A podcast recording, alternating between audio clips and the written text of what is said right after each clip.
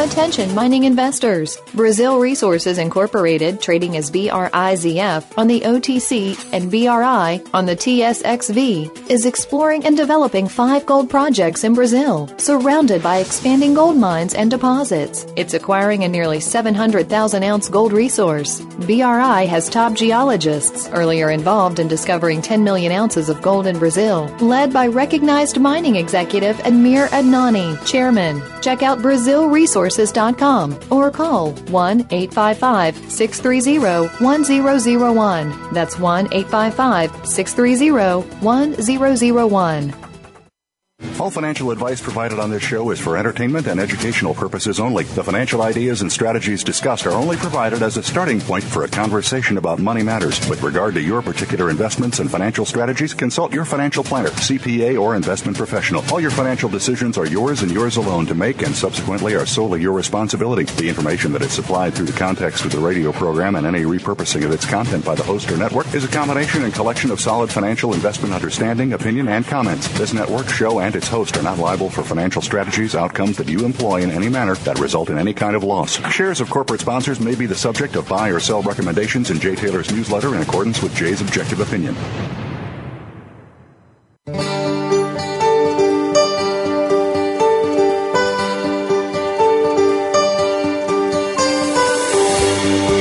Welcome to Turning Hard Times into Good Times with your host, Jay Taylor. This hour will help investors fix issues and achieve personal gain. Now, here's your host, Jay Taylor.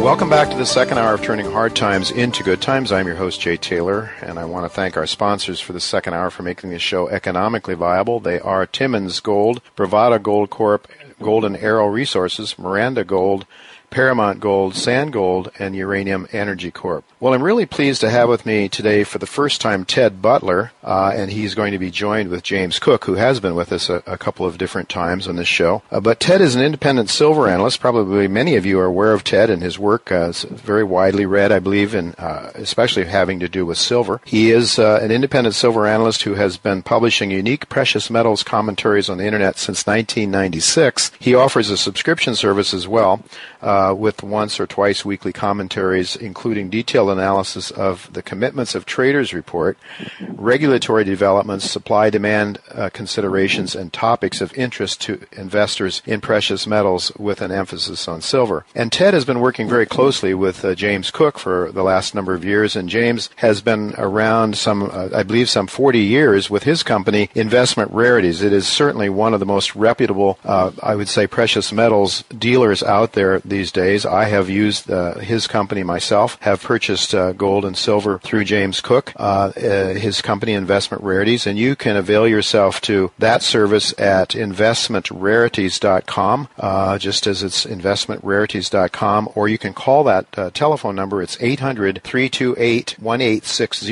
800 328 1860. And I believe that much of Ted's work is also available at Investment Rarities website, so you can go there to read a lot of what Ted Butler has to say. Well, welcome both of you, uh, James Cook and Ted Butler, to turning hard times into good times. Thank you. Uh, nice to be here. Really good to have you, uh, uh, Ted. I know that we met up one time in Florida. I believe you live in Florida. You're down there in the uh, in the warm country, and James Cook is all the way up there near the North Pole in uh, Minnesota. But um, you you guys couldn't be more opposite when it comes to your weather conditions. Although I believe I believe James, you go down to Florida in the in the winter, don't you? I sure do. Yeah, don't blame me for that. And uh, now the spring has sprung. You're back up in, in Minnesota. Well, right. in, in, any event, um, y- you may be different weather-wise where you live, the climates, but you're not that different in terms of your views of the markets, I believe, and that's why you've been working so closely together for a while. Uh, but if uh, correct me if I'm wrong, but I believe both of you like gold and silver for sure as a way to preserve wealth. But it seems to me that you're both probably more bullish on silver than gold. Am I right about that? Perhaps uh, Ted, you could go first on that. Uh, yeah, uh, that's a, an easy way of putting it. Currently, the, the setup on gold looks to be for for higher prices, um, but I I think that uh, silver is going to uh, greatly ac- accelerate the gold move uh, in in percentage terms, and and percentage terms is, is basically uh, uh, a key investment me- measurement. Yeah, indeed. Well, certainly silver is a lot more volatile in both directions than gold, I believe, though, right? Absolutely. Uh, we, we've seen that uh, that recently. Uh, it, it's kind of funny, Jay um, we accept it, and it's true that that silver is a uh, a lot more volatile uh, than gold, moving you know much uh, faster on the way up and much faster on the way down. Um, what we don't give too much thought to, I believe, is uh, why is that so? Mm-hmm. And uh, my uh, pat answer to that is just just because a market is uh, smaller doesn't necessarily make it uh, more volatile. Uh, palladium, for instance, uh, is, is is a smaller market. Investment market than silver, and yet it's a lot less volatile than silver. I guess what I'm leading to is that the uh, the volatility in silver, the great volatility compared to gold, not so much in terms of size, it's in terms of the mechanics and structure of the market. This, uh, the silver market has, has become, over the years, a plaything for uh, large uh, banks and hedge funds and whatever, and I think that accounts for the great volatility. Well, we certainly do want to talk to you, Ted, about the playthings and the playing around that the big banks are doing. That's one of the main reasons we want to talk to you today. Uh, but before we get to that, Jim, your, your thoughts on the relative attractiveness of silver to gold at this point point in time? Well, you know, I listen to Ted uh, primarily get my input on silver from him, and uh, of course, he's more bullish now than I think uh, I've heard him for a long time. We go back all the way to 2001, and I have to say that uh, in that time period, Ted has uncovered time and again new aspects of the silver market that were heretofore unknown, and he continues to do that now. He is without doubt the ranking expert on the subject in the world. He knows silver. He comes up with things that we talk every morning when I'm on my way to work, and he comes up with things that sometimes I, I I'm just amazed. So you know, uh, you're, you're, I have to tell the audience uh, that uh, you're listening to the personality that knows more on this subject than anybody else and has time and again discovered the things that everybody is talking about in silver. Yeah, well, there's no doubt, uh, no doubt that Ted, uh, you are considered one of the most, if not the most, uh, premier authorities on this on this subject. Certainly uh, from outside of the mainstream. Let's put it that way. So back in 2001, Jim, you said you and Ted linked up. What was silver selling at back in those days? It was right around four dollars, and Ted had said this is the buying opportunity of a lifetime. And you know, I when I first talked to him, I wasn't sure, and I we talked quite a bit, and you know, I needed to have somebody write for my newsletter. And after about six months, uh, he he convinced me that he was an honorable guy and knew what he was talking about. So we structured a little deal where I have the rights to. Uh, reprint some of his newsletter material for my newsletter mm-hmm. and of course that has served me well tremendously well and he has a really big following among my customers and on the internet as well. Yeah. Before we go any further, Jim, tell our listeners your newsletter is that available? Is that a subscription letter? Or is that available for? No, my my newsletter is available. Yes, uh, uh, market update, and we're also happy to send you uh, one of our publications on silver. So if I could repeat that 800 number, one eight hundred three two eight one eight six zero, we'll send you some of Ted's best stuff along with uh, you know a report that uh, gives a history of silver. All right, terrific. Well, you know we're looking at, at silver prices uh, in the low 20s uh, right now uh, these days. After uh, we had a, a, huge takedown recently in both gold and silver, I think to me this is one of the more foolish questions I ask on this show, or that I answer when I'm asked, because I think when we talk about the price of silver or gold, we're talking about it in a unit of measure that is absolutely ridiculous, that being the US dollar, because endless amounts of new dollars are being created as we speak. 85 billion plus, according to Ron Paul the other day here in New York, probably more like 100 billion a month of uh, quantitative easing is going on. But uh, we're looking, as I say, we that's our only really point of reference is the US dollar. That's what we, we in the US have to use. So give us some sense of where these metal prices could go. I mean, is, is that a reasonable question? Um, sure. I mean, that's, that's the whole uh, reason for for looking at something in the first place is uh, from an investment point of view is how much money can I make on it? How how high can something that I buy go versus how low it might go? Um, since uh, silver has come down dramatically uh, uh, uh, recently, um, that actually improves. Uh, it's the best and most efficient way of improving the risk reward ratio. The lower you go on something price wise, obviously, um, it can't go to below zero. Um, the lower you go, you've obviously taking risk out every every dime, every dollar that you go lower. And if there are uh, strong fundamentals and justifications for it going up um, in the long run, then uh, you're increasing the profit potential as well. So uh, that's not the only reason to look at it, but uh, when you look at a, a big price decline on the order of um, 20, 30 percent in a, in a relatively short period of time, we'll leave out the reasons as to why that took place. But the mere fact that it took place uh, increases the, the risk reward ratio. And when you're looking at investments, the risk reward ratio is the only thing that matters. So silver, by virtue of this, uh, re- not just because of this recent decline, but but uh, primarily because of this recent decline, um, has a, a better risk reward ratio than has had in, in a good number of years. And for that reason alone should make someone sit up and take notice and and, and, and inject enough interest to maybe pursue and uh, the fundamentals, the, the pursue the real story, find out if the thing does have merit. I, I, I hold it out as a as a challenge. If you, sure. you think that there might be an interest there, then uh, I, I challenge you to to take the time, and that's all it is. It's just time to, to sit down and, and study the facts and figures and um, look at all competing uh, judgment factors as to as to what this guy says and that guy says, and form your own opinion. It's going to be your own money. You're going to be risking your own money. You're going to be keeping all the reward uh, if it turns out the way it should turn out, um, and you have control over it. So study study the story. Well, here's uh, the, I guess maybe what I was getting at in part to my question was uh, you want to make money. You get you know we think in terms of dollars. We have to, but the dollar can be a wasted asset. So Ted, I'm, I'm sure you must believe over the long run that uh, silver, like gold, is a way of preserving wealth, right? So is right. the goal is the, so is the goal here to maybe the goal is both to try to trade in and out, make some money that way, uh, and then you know into dollars and then back into silver when it goes down in price, uh, or then maybe there's a place also for buying Jim Cook's products for the just simply to hold for the long term as a sheer uh, value play, a wealth play, if you will? Well, I think for the average, I'm inclined to agree with the long-term uh, buy and hold approach. Um, uh, hold it until you think it no longer has the merit uh, of the, what you went into it for originally. Mm-hmm. Uh, as time has, has gone on, and perhaps as I've gotten older, I've kind of shied away from the the trading aspect. That I'm a, I'm a speculator at heart, and I'll mm-hmm. and I'll basically do it for myself on on on on speculative positions. But I think for the for the average the average guy, whatever whoever that uh, description might fit, uh, the only real fighting chance that you have um, for long term success is to approach it on a long term basis.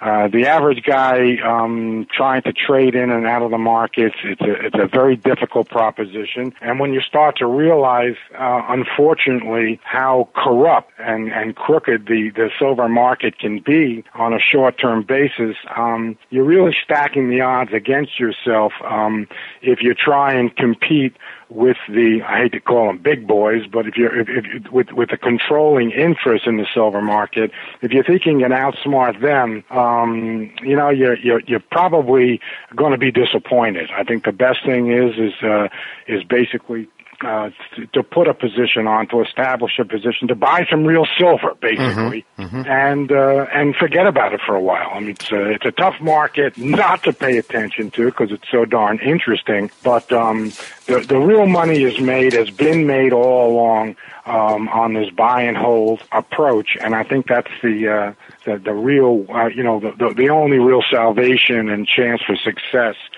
for for someone who's not going to be spending 24 hours a day studying it. Well, it certainly is true, Ted. If those uh, people, the, the few people that were out there buying uh, silver when you and Jim started your partnership at four dollars, I guess wrote it up as high as fifty dollars recently. Was that the high this time around? It, it got very close to where it was in 1980 at that high, right? Correct. So um, yeah, it seems to me that uh, you know most people should be building a portfolio having some silver and gold at the heart of their portfolio, just just as uh, a, a, way of preserving some wealth. But Ted, you you know you I think you're probably best known as a guy who has sort of ferreted out a lot of unsavory behavior, perhaps we might put it that way. And I think you were just hinting at that with respect to some of the major banks, the big uh, manipulators, if you will, the people that are able to go in and sort of control the markets in their favor, which is why you're suggesting average people might do well not to play that game. But um, who, who are these big banks that are involved in the bullion markets, and and are they different uh, operators uh, with respect to gold and silver? Uh, no, they're generally the same. They're the big money center banks. Uh, uh, the, the one uh, big name that uh, I refer to constantly because it was revealed in uh, government uh, data and correspondence as to who the big trader was, uh, the big position holder at the time. It's going back just a few years ago, back around uh, 2008 or so. Uh, is J.P. Morgan, J.P. Morgan Chase, and I, I refer to them constantly. But uh, they may not be completely alone. I'd say they're the big ring ringleader. They're the biggest single participant uh, in the market based upon all the government data that uh, that I follow. Um, their name is not revealed in any of the data. That's that's one of the uh, quirks of um, of the commitment of traders and bank participation report data is that they don't um, reveal the names. Uh, you get the names in different way. And in the case of J.P. Morgan, their name was revealed in in uh, commodity futures trading commission correspondence that uh, indicated that uh, they took over the Bear Stearns uh, big short positions uh, when Bear Stearns went bankrupt in uh, March of 2008, and uh, uh, J.P. Morgan, at the government uh, request, from what I understand, um, did take over Bear Stearns and inherited their big gold and silver short positions, uh, which were the biggest uh, around, and have basically managed and maintained that same dominant position since then. Um, so if you, you're looking for a name, the name is J.P. Morgan. But if you wanted to throw in Bank of Nova Scotia, Citibank, uh, uh, HSBC, you wouldn't get an argument. But if you, the, the biggest single one, to me anyway, is J.P. Morgan, and uh, certainly uh, I try and make uh, the, the bank. Uh, uh, aware, send them all my uh, articles, which I'm referring to them not in complimentary terms, and they've never come back and, and took issue with me identifying them as a as a big uh, concentrated short in the silver market. So I'm I'm assuming it's correct. Yeah, well, you're certainly not alone. There are a lot of other people out there that watch these markets that would, I'm sure, would agree with you. And J.P. Morgan, just in general, is by far the biggest derivative player in the world. I believe, perhaps. That's uh, absolutely and, true. And, and so your um, your precious metals markets would be a subset of of a probably a much bigger market in, in dollar terms anyway. But but in the trillions and trillions of dollars, if not tens or hundreds of trillions, it's just uh, numbers that are very difficult to comprehend as a, as a mere mortal. But um, what is the purpose, Ted? Do you think? I mean, is is are these guys operating just simply to make a lot of money? They can push the markets in one way after they've taken a position, and then trigger people out, and then go back and buy them on the long side. Is is it just exactly what you described. I mean, it's uh, it's uh, uh, it, it, it it's not much different than that at all. By by dominance, by control, they have um, uh, basically uh, can exert their will on the market. And um, yeah, excuse me, if there is a big takedown in price, like we've seen recently. Um, you know, you know that they have to be, you know, at, at the heart of it somewhere along the line. Um, one thing I, I, I'd like to point out to you, Jay, is that we, we're accepting this. Uh, this is, you know, revealed in government data and other correspondence, and it's kind of like gotten to be a, um, just a, you know, just a common knowledge that uh, that the big banks and particularly J.P. Morgan is is is is, is involved in this thing to a, a controlling degree. Mm-hmm. Um, what's what's kind of crazy about it is that, uh, and it shows you how how crazy things can get. If if you stop and step back from the situation a little bit and look at it, you see, and, and the the mere fact that you have a such a large money center bank, basically uh, operating with uh, government FDIC insurance for deposits, et cetera, and basically too big to fail you know, why we have a situation where a big bank is even trading or speculating in uh, in commodities, in silver or gold or any other commodities, is absolutely crazy. I mean, I've always maintained that uh, these guys should be out, you know, making loans and mortgages and commercial loans and doing taking deposits and functioning as a bank. Where did we get? How did we get to the point where such big banks that should be involved in, in, in banking as we all uh, think we know it, why are they trading and speculating in commodities? Why are they the dominant force? It's oh. it's the most it's it, it's absolutely insane, and you won't get good answers to this. Uh, no. Yeah, you'll get some stories. Oh, we're doing it for clients, or we're doing it for the. Then it's like they they weren't the big leader in the Comex. J.P. Morgan wasn't until they took over Bear Stearns, and we didn't even know Bear Stearns was the big uh, short operator in in, in the uh, in, in the silver or gold market until they until basically they went bankrupt. So um, the whole situation is kind of just nutty yeah. to think that big banks are, are doing this. Why why are they involved? Absolutely, and of course, Bear Stearns was a was an investment bank, and before Glass Steagall, those operations were were kept separate, as you pointed out, Ted. FDIC insurance and so on and so forth. How in the world can it be? Uh, that uh, the that these banks can get FDIC insurance when they're going to engage in such I- incredibly risky activities. Of course, you could argue that it's not risky for J.P. Morgan if they control the markets, but speculating should be risky.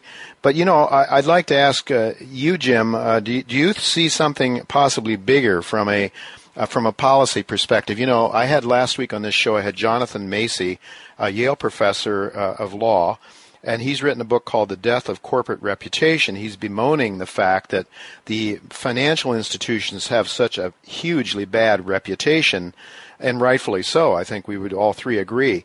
Uh, and he's suggesting that we are back at the time uh, at least equally sinful as the time of the robber barons of the 1920s and suggests that these big banks need to definitely be broken apart. Any thoughts from uh, from you, Jim, on that? I'm pretty much of a free market guy, but you know, if, the, if there's not a level playing field, then uh, you know you got a problem. And it, it appears that uh, you know we have regulators in place. One thing that Ted's talked about a lot uh, that the regulators aren't doing their job. It looked at one time they were moving in that direction with silver, but they kind of backed off, and it's really hard to tell why. It may be that there's some possible government involvement that uh, precludes them acting against these big guys, and maybe when they, as, as Ted says, when they took over JP, when JP Morgan took over Bear Stearns' position, maybe they got a green light to do some things that otherwise uh, the regulators would preclude. So that's a possibility. One thing I just wanted to bring up too: the price drop in silver uh, exerted an enormous impact on the market. I guess everybody read about how gold and silver were in great demand all around the world because of uh, the improved price. And here in the U.S., uh, the U.S. Mint uh, pretty much ran out of silver coins that they strike, the U.S. Silver Eagle. And we had a really tough time for a couple of weeks here getting things to sell. And uh, saying we didn't get couldn't get stuff from Canada that we normally get, couldn't get stuff from the U.S. Mint, uh, bags, bars, everything was delayed and tight. So goes to show you that uh, there is an enormous interest in silver building all the time because I think it's primarily coming from uh, concerns about what's going to happen with the dollar, but also because of the things that Ted talks about, the potential for this enormous gain. I mean, you know, that's one thing about uh, Ted has talked about uh, possible shortage as a result of this I guess you would have to call it a price manipulation, mm-hmm. and a shortage that would lead to a, an industrial buying panic. We saw kind of a individual buying panic here for a while in the last few weeks, but uh, that could uh, flip over into the industrial users, which you know that's where the biggest uh, demand for silver is, and Ted's uh, postulated that that could possibly create a buying panic that would drive the price really to the stratosphere. Sure. Well, I wanted to ask you, actually, uh, both of you, whether or not this wasn't more of an issue of, you know, I've heard I've heard that the uh, the coins themselves were difficult, a, a minting issue, if you will, uh, an ability to mint coins fast enough with the limited capacity we have, or whether there is actually a shortage of silver. Now, certainly, uh, there shouldn't be any shortage of silver. There shouldn't be any shortage of any market product if uh, if the market is free, if the price uh, of a commodity or a uh, good or service is free to move is free to move according to the market, right? I mean, you just get the price up to the point where you would clear the market. Well, But- you're uh, correct. You're correct. Uh, I'm sorry for interrupting. Go ahead. No, that's good. Go ahead. finish uh, it. Well, I mean, you're right. It was not a a shortage of silver. It was a shortage of the product that, uh-huh. you know, the, the the blanks that go to make up the silver. But Ted's theme is that thousand ounce bars are the key uh, because that's what the industrial users rely on. And when there's if there's a shortage of thousand ounce bars, then uh, you know then then we're going to see it hit the fan. You know, we've we've recently um, I can't remember which bank it was uh, failed to deliver in a European bank failed to deliver. Uh, I think it was ABN AMRO failed to deliver on a gold uh, on a d- gold delivery. Ted, have we seen um, failures to deliver in the silver market yet? No, no. I mean, we haven't seen it yet, but I, the, the operative word is yet. Uh, basically, uh, you know, to cut to the chase, if the market is manipulated, as I alleged, and it's manipulated to be lower in price than, than higher, and you have an, and you've created an artificial uh, low price, I would maintain at some point according to the law of supply and demand, that you must have a shortage at some point. You drive the price. If you drive a price too high, you're going to create a glut. Uh, there's, that, that we've seen that countless times in the Sure. past. In fact, most time when people hear the word, excuse me, manipulation, they think of you know the Hunt brothers to the upside in silver or prices being very high, and that's how we traditionally know a manipulated market. Well, the, the fact of the matter is that manipulation can cut both ways. You can have a market that's priced either too high, okay, or you can have a market that's priced too low. Now, if a market is manipulated and the price is artificially low, as I allege to be the case in silver, uh, because of trading conditions and positions on the COMEX, um, the, the principal paper and electronic trading venue in New York. Well, at some point, you have to have a shortage. You have you have to drive dry up supply. You have to increase demand, which is what the law of supply and demand is all about. And at some point, you will have a shortage. The the key is uh, determining when you know that's going to hit. Now, what you've mentioned is that we haven't had a short, a per se cut a clear cut shortage in wholesale quantities of silver yet. But if the price is too low, uh, it, it's going to come at some point, and the trick is basically to identify that and take advantage of it beforehand. Um, the, the one thing I would say, I was lamenting before the, you know, the big banks, J.P. Morgan in particular, control of the price, and it's it's what's created their big short positions. Their former big short positions have basically caused the price to be too low. Okay, well, that's almost a, a past tense now. I mean, I don't want to um, convey the the impression that uh, this is something that um, is basically going to continue forever. We've basically seen the uh, manifestation of this low price in this in this recent price smash. Now, um, it would be wrong to um, uh, to, to to convey that uh, these guys are are still uh, in position, okay, where it benefits them to go down. They've driven the price down so low, and they've taken such advantage of it in buying back, as you suggested, uh, Jay, their their short positions, that we're at a, a different position right now. We're at a position where um, the big guys, the big uh, banks and brokerages, including J.P. Morgan, um, are basically positioned better than they've ever been positioned in in the 30 years that uh, that I've followed it. Um, for an upside move, they've they've actually um, been able to convert most, if not all, of their big short positions by driving the price lower, scaring other people out of the market, uh, so that they could buy back their positions. They're they're sitting in in the catbird seat. I, I I can't tell you the exact day that the bottom is going to be be hit, but I can tell you via government data, the commitment of traders and bank participation report data, that uh, in, the, the, the these big banks have never been better positioned for an upside move than they are right now, both in gold and silver. Um, that's uh, you know to think that they have a vested interest in continuing to drive it down, okay, would be uh, a mistake. I, I don't want to convey that at all. They already did it. We're, we're talking at a time when after the price has declined, okay, after all these positions have been unwound and, un, uh, and reversed, and basically now for, for, for the first time um, in, in many, many years, perhaps in some cases uh, the, big, the biggest, most extreme position in history, these guys are sitting pretty. They're sitting pretty for a price rise. So they're long. Are you saying they're so, long? They're so long. They're long. They're not. They're no longer short uh, to any measured, you know, manner of speaking. These guys are ready for this to, this thing to go to the upside, and that perhaps the biggest uh, endorsement of all. I'm, I'm saying it's a crooked market. It's been yes. a crooked market. It'll probably yeah. stay a crooked market.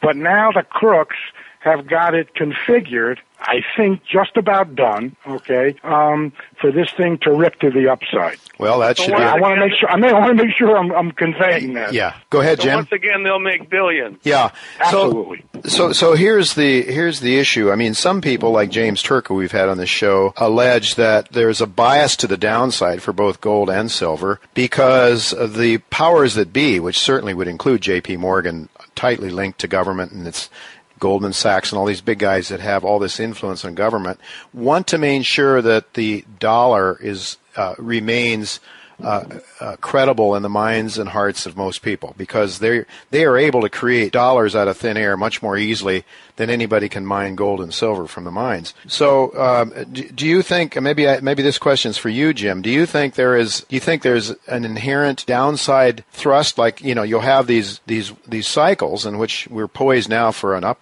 cycle in gold, in gold and silver, I think, but especially silver now. I believe that's that's right. Uh, that though, in fact, the the bias is to the downside overall, or at least to keep it from from getting out of control on the upside. Jim? You know, only to the extent that Ted talking talking about these big banks because they're in the driver's seat and they're the ones that are going to control the outcome. And you know, we hear constantly hear people call themselves experts on gold and silver explaining these moves this way or that way. Chinese did this or somebody in some foreign government did this. You know, it, it all centers on the COMEX. That's what I learned from Ted. It's all centers on the COMEX. That sets the price. It doesn't set in London. It doesn't set in Hong Kong. It doesn't set anywhere in Asia. It's all in New York. And and, and on the COMEX. that, that's where everything takes place. And so if that's the case, then these guys are the ones uh, that are the rulers of the universe, so to speak. Yeah, indeed. Gather that both of you think that right now is a good time for people to start to probably add to their positions in silver. I can say I can say personally that I am personally adding substantially to my positions in silver. I mean, you know, how can, I, I can't have a company that sells uh, hundreds of millions of dollars worth of silver and not believe in it. So, you know, I, I'm absolutely convinced this is probably the, this is such a fabulous opportunity. You just can't get your arms around it. And I'm personally acting on that. Now, we've got only about, mm, at most, five minutes left here. Uh, so I, I want to ask you, Ted, if you can perhaps let our listeners know, give us the best, most succinct evidence that you can of price manipulation or manipulation of these markets by JP Morgan And others? Well, perhaps the, the simplest thing is you have to go back, and and, it, and it's and it's easily done on the internet. You can go right to the uh, either the CFTC website, the government website, or you can go to, there's many services out there that plot the changes in the uh, commitment of traders, what these short positions that the big banks and brokerages hold and, and hedge funds, and you can you can just plot it. When the, when the price is high, these guys are short up the yin yang. Mm-hmm. And when the price is low, their their, their shorts are, are, have come down to an incredibly low level. Okay, right now we're at such a low level in this short position that to me the proof is look these guys aren't that good that they they they they, they control okay the future by by their minds. They control the future by their actions, and they basically have such big positions that they can determine, you know, where the price is. You sell enough stuff, you're going to stop a rally. You buy enough stuff, you're going to create a rally. Right now, they the proof is basically in what they've done all along. Uh, they're always heavily short at the tops, and they're always, you know, lightly, lightly short, or even a little bit long at the bottoms right now they are one of their biggest, uh, least net short positions. Probably the way to convert that is their most long position. Look, look it's manipulated. I, I, I grant you that, but in this particular case, you want to follow sometimes the manipulators. And right. They are basically positioned for this thing to go up. Um, right. If we go down, if we go down further, and you never can rule that out, I, I can almost guarantee in advance that the only reason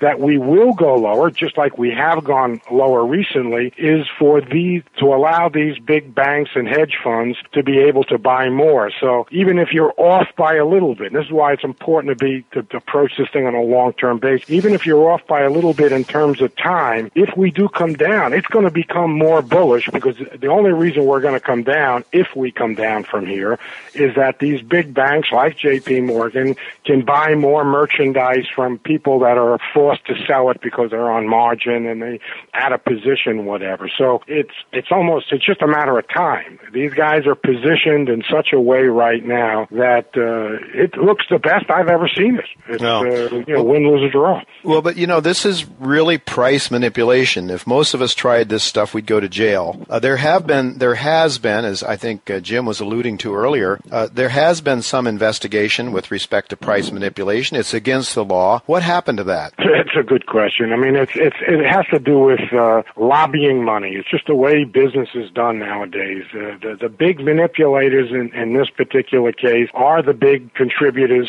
to election campaigns. They're the big lobbyists. They have a voice in Washington. The average guy doesn't have a voice in Washington, and I don't think there's anything you can do that's going to change that. All you can do is to hope to improve your own investment and personal situation by emulating these guys. I mean, these are bad guys. I mean, I'm not, these, these people should be in jail as far as I'm concerned, but they're not going to go to jail. You or I can't put them in jail, no matter how guilty they may be. The people who have the power to put them in, in jail are not doing it for a lot of obvious reasons, such as can't campaign contributions and, and lobbying efforts. Um, so the next best thing, you, you, you get disgusted, you just turn your back on everything and, and you go off and live in, live in the woods, or you try and put the system in play for yourself. Yeah. Basically, but let do me, what let these me guys add one are doing. Thing. Let me add one thing. Ted has been in contact with the regulators. We almost weekly, monthly basis, constantly. They get his newsletter. He constantly writes them. He's had uh, thousands of people petition them. They're very aware of the accusations. You know, it's super puzzling why they haven't acted on. Them. They've even admitted one of the one of the regulators from the CFTC even admitted that there was a bad smell in silver. So uh, there's some reason they're paralyzed that we can't get our arms around, or well, we can't I, see. We can suspect, but we can't see. We can't prove exactly, but I would just uh, I would just echo what Ted just said. Jonathan R. Macey, uh, professor of law at uh, at Yale, uh, said last week on my show. Uh, he's written the book "The Death of Corporate Reputation." He would agree with exactly the reasons that Ted just postulated, and that is that they that government is bought and paid for by the rich and powerful. And of course, when Nixon took us off the gold standard in 71, he made it possible for this to happen because now the people that are in charge of the printing presses have the uh, the dollars to to play games with. And so, as Ted, you said, this is a, a gigantic game uh, game that these guys are playing. Ted, I just wanted there's one thing I'd like our listeners to be aware of. You had talked about what you do in your newsletter. I think part of what you do in your newsletter is help people understand how the deck is loaded. You know, is it time now to shorten up a little bit and, and follow these big guys because I think that's basically what you're doing in a way. Uh, is that am I accurate in saying that? And if so, yeah, no, you've hit it on the head. You happen to be cool. We, this is the first time we've ever talked. Okay, it, we did meet, as I said, about ten years or so, yeah. as, as you indicated. Um, look, I wouldn't be able to say these things if we were, if we hadn't just had this big price decline, and yeah. if these big banks hadn't bought back so many short positions and put on so many, but buying so much uh, physical silver and gold through the ETFs.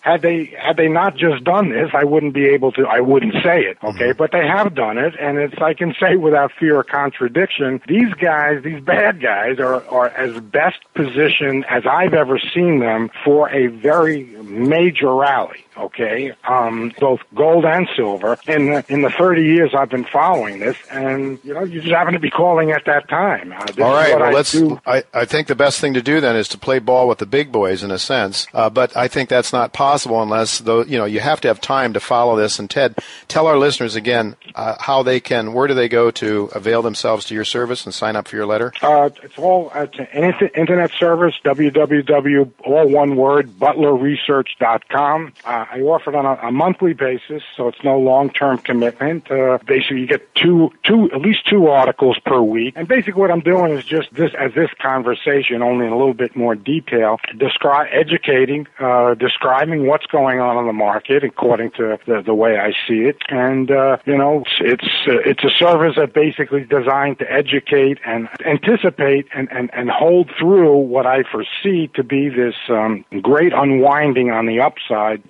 in silver. Yeah. Um, and I, I think you called at a, at a great time. Excellent, very good. And also, I would tell our listeners that just a, a second, Jim. I'd like to tell our listeners that they can also avail themselves a lot of Jim's uh, uh, to uh, Ted's uh, articles by going to investmentrarities.com. And I would also tell our listeners that uh, I have used investmentrarities.com to purchase gold and silver. And uh, I've known Jim for many, many years. He's as reputable a person, as honest as anybody you'll ever find. Certainly in this business, which has had its problems. Jim, you had one more thing that you wanted. Well, I was going to give the toll free number. If they want to get something in the mail right away, at one eight hundred three two eight one eight six zero, and we'll shoot them out a packet, and they can familiarize themselves with Ted's work and uh, uh, go from there. That's a great idea. That's 1 800 328 1860. And uh, please do it, folks. Do yourself and your family a favor. Follow the work of both of these gentlemen. Thank you very much, both of you, for being with me today. And I look forward to catching up with both of you again sometime in the not too distant future. Thank you very much. Folks, don't go away. I'll be right back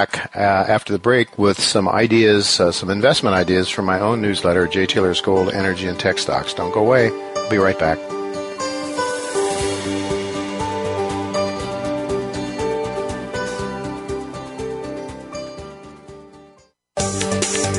From the boardroom to you, Voice America Business Network. Windfall profits happen frequently in gold exploration stocks, but the risk of losses are also common. Miranda Gold enhances prospects of shareholder gains by combining the intellectual capital of geologists, mine finders Ken Cunningham and Joe Herbert with other people's hard dollars in search for elephant-sized gold deposits in politically safe places like Nevada and Colombia. That keeps shareholder dilution to a minimum, so when discoveries are made, major gains are possible. For more, go to mirandagold.com.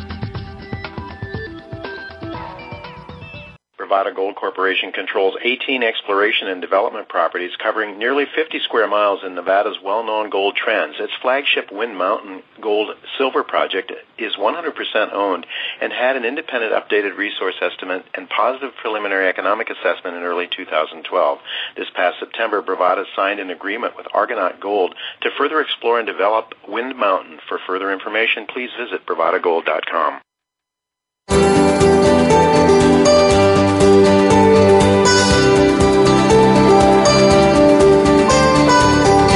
listening to Turning Hard Times into Good Times with your host, Jay Taylor. If you have a question or comment about today's show, Jay would love to hear from you at 1 866 472 5790. That's 1 866 472 5790. You can also send an email to questionsfortaylor at gmail.com. That's questions, the number 4, Taylor at gmail.com. Now, back to our program. Welcome back to Turning Hard Times into Good Times. I'm your host, Jay Taylor. Well, I, I hope you enjoyed uh, the discussion with James Cook and Ted Butler. I surely did. It, it was, uh, well, I'll tell you why I enjoyed it. I think that they have provided some optimism for this industry, an industry that's been beleaguered for the last year and a half, two years, actually two years. Uh, if you go back to about uh, the second half of 2011, we peaked out in the gold share market, and we've seen a decline in the junior gold share market that rivals that. If I look at the Toronto um, Gold Stock Index, we're back to where we were following 2008, almost, almost uh, to that level. In fact, I think this is more painful than that decline was because that was over and done with fairly quickly. This has been like the Chinese water torture has gone on and on and on. And we're seeing these little junior mining companies that look cheap, they look good, they look extremely undervalued, get more so undervalued as time goes on. Doesn't matter what you pick, doesn't matter how good the companies were, they've all come down in price. And, uh, well, you can either look at that as if um, that's bad news or good news. If you've managed to preserve some cash, then this is a time when you should be able to really uh, buy some things that should do very, very well in the future. Now, if you buy the notion that the establishment, the policymakers, have it all figured out, that David Stockman's completely wrong, that, that Ben Bernanke is the genius he claims to be, that he really understands why we went into a Great Depression in the 1930s. If you really buy the establishment pablum, then you might not want to go along with my line of thinking here. But if you believe, as I do, that things are not what they're cracked up to be economically, and I, I could go on and on and talk about how I think that the economic statistics are absolutely bogus. Well, maybe not absolutely bogus, but to bogus to a great degree. And how middle America is really hurting, and how more and more Americans are hurting, and the rich are getting richer to a degree we haven't seen since the 1930s. Uh, if you if you believe uh, basically that things are getting better and we're on the right track, then you might want to just stop listening to this show. Uh, I wish it were true because I could find a lot of other things to talk about besides gold mining. My background in banking, I did all kinds of things, lent money to different kinds of companies. I would rather be involved in activities, honestly, that would do things for people rather than digging gold out of the ground. But uh, but that's what the market is demanding, has been demanding, and I think with a great deal, I think, uh, with some manipulation. Now, who's really responsible for manipulating these markets? I mean, Ted Butler talked about it. I think Ted made uh, some good points. David Stockman talked about it. I mean, David Stockman's talking about the whole economy is manipulated, for goodness sakes. And anyway, this is a whole different topic. But one of the things that I found really interesting uh, in listening, and I think not only interesting, but encouraging and exciting, was when Ted Butler said that the big banks are now better positioned to make money on the long side of this market than he's seen in 30 years of following the silver and gold markets. And uh, and James Cook reiterated and, and seconded that viewpoint as well. Now, as to timing, uh, let's look at what Charles Nenner is saying. He put out something this morning, actually, Charles Nenner did, and is reiterating his uh, mid June call for a bottom. His cycle work is suggesting very strongly that we're going to see a bottom uh, in the gold price. And, and he's looking for something below $1,300 gold yet uh, at the bottom. Uh, but then by mid June, we should start to see some sh- sunshine coming in in this market. So add it all together Ted says all the banks are they have the smallest short position they've had in 30 years. Uh, you could just tell that Ted and Jim are both very, very excited about this market. Now, we're looking at junior gold mining companies that have just been crucified. I mean, there's no other way to describe it. The junior share market is in the gutter, it's in the toilet. I have never seen it worse. Well, not for long. Certainly not since the bull market in gold started uh, back in about 2002. Uh, we saw that brief decline after Lehman Brothers. That was painful enough, but this has been a long time coming. But the good news is that there are so many companies out there that you can buy for next to nothing um, that have something very real going on for them. Uh, I'll just mention a couple of the names that um, uh, I just mentioned a couple of the names that I have uh, been following and I wrote about recently. This was in my May 16th newsletter. Uh, I, I, talked about it, headed up that newsletter uh, with uh, the topic an honest look at the U.S. Ec- economy and gold. And just as I was saying before, I do not buy the notion that everything is on the mend and we're doing well. In any event, if you'd care to check out my newsletter, the May 16th issue goes into why I believe that we are in big, big trouble. And all of the money that's being pumped into the system right now is going into the stock market uh, to a great extent. Um, and but I think that's going to change. I think we're going to see uh, when doubts arise about the legitimacy. Uh, of this economy, I think you're going to see some some changes. And into the gold share market, I believe that we're very close to seeing that happen. Gold Rich Mining Company, uh, selling at around seven or eight cents, OTC, it trades in the uh, U.S. over the counter, GRMC. What I like about this company is that they've got some production this year uh, in placer mining. They uh, tried to do it themselves and weren't successful, so they went out and got themselves a very successful placer miner, mining partner, and they will get 50% of the production that comes out of this very su- substantial placer mining operation in Alaska. But the reason that I like this company longer term is because it will be able to use its uh, the cash flow from the placer mining operation to explore what management believes is one of the truly great exploration targets uh, left yet uh, on the face of the earth, and this is uh, in Alaska. Uh, so it's a company with um, about a $10 million market cap and 250,000 ounce historical resource, not 43101. Dynacor Gold Mines, you've heard me talk about it before. They've been a sponsor in this show. Uh, Dynacor earned 22 cents, selling at about 96 cents. The share price is today. They are on a growth path, a very, very rapid growth path uh, in Peru. They will produce uh, by next year over 100,000 ounces of gold. Uh, every metric that you care to look at for Dynacor is improving and improving very dramatically. Timmins Gold, which we talked about, a sponsor of this show, will have Bruce Bragagnolo coming on very soon to talk about Timmins. Also, growth prospects going growing very uh, very nicely in Mexico, where that company is operating. Uh, Sandstorm Gold, still a favorite of mine. Sandstorm, I like very much, especially now it's down in price very substantially. Now it's around six dollars and seventy seven cents.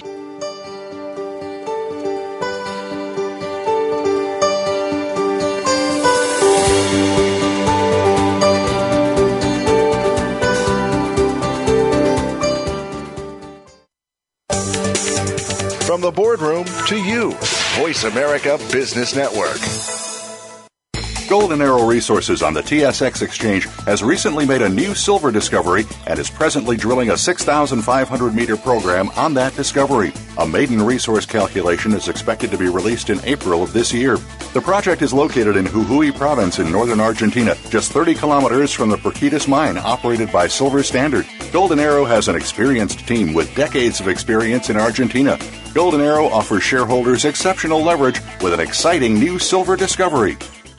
Paramount Gold is a U.S.-based exploration company with multi-million ounce advanced stage gold and silver projects in the mining-friendly jurisdictions of Nevada and northern Mexico. Backed by a strategic investor and a strong balance sheet, an experienced management team has completed preliminary economic assessments on both projects, showing robust economics and immense potential for increasing ounces and mine life. For more information, go to ParamountGold.com or follow on Twitter, PZG News. San Gold is an aggressive gold company operating in Manitoba, Canada, a top ranked gold mining region. San Gold's most recent gold discovery, the Shoreline Basalt Mining Unit, is already in production at more than 75,000 ounces per year. And San Gold continues to pursue nearby targets within one of Manitoba's most prospective gold mining trends, the Rice Lake Gold Belt. Discover the potential at San Gold. Trading symbol is SGRCF on the OTCQX and SGR on the Toronto Exchange. Visit our website at www.sangold.ca.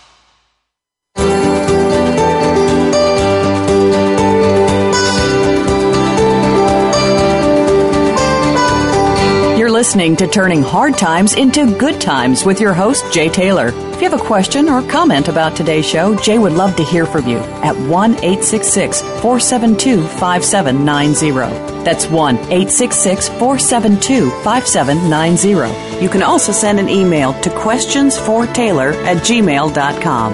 That's questions, the number 4, Taylor at gmail.com.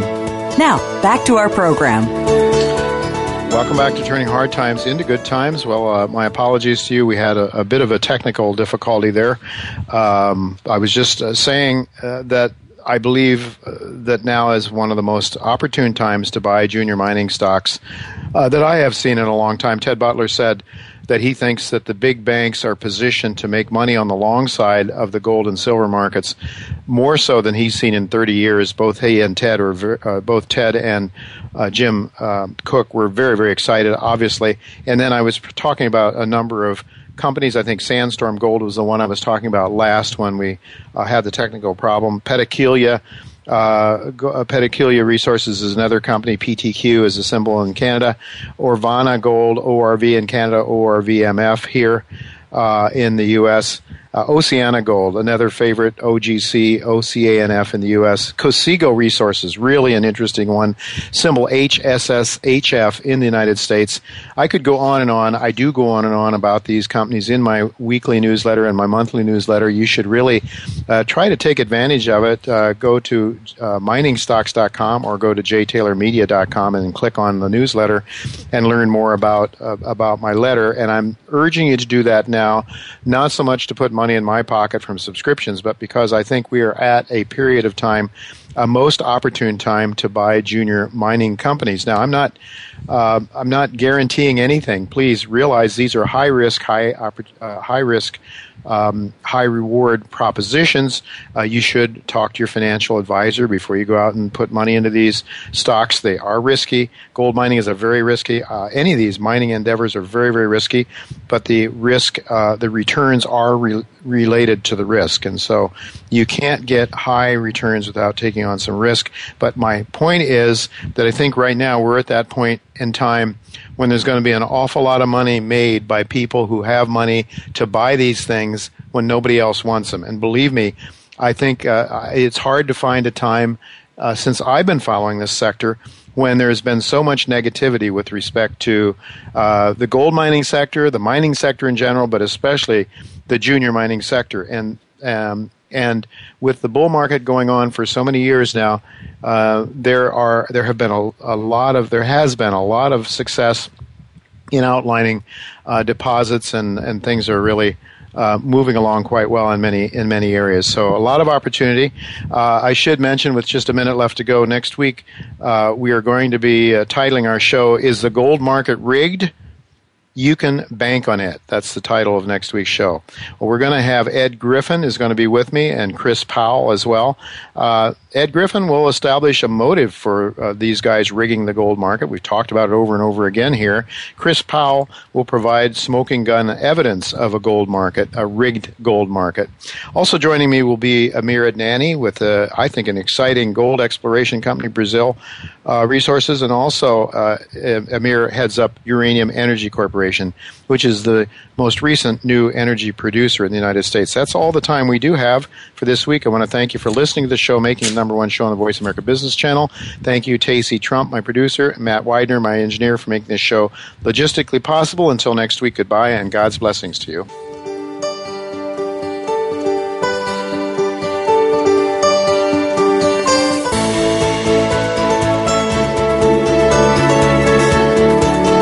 Thank you again for listening to Turning Hard Times into Good Times with Jay Taylor. Please join us again next Tuesday at noon Pacific Time, 3 p.m. Eastern Time on the Voice America Business Channel.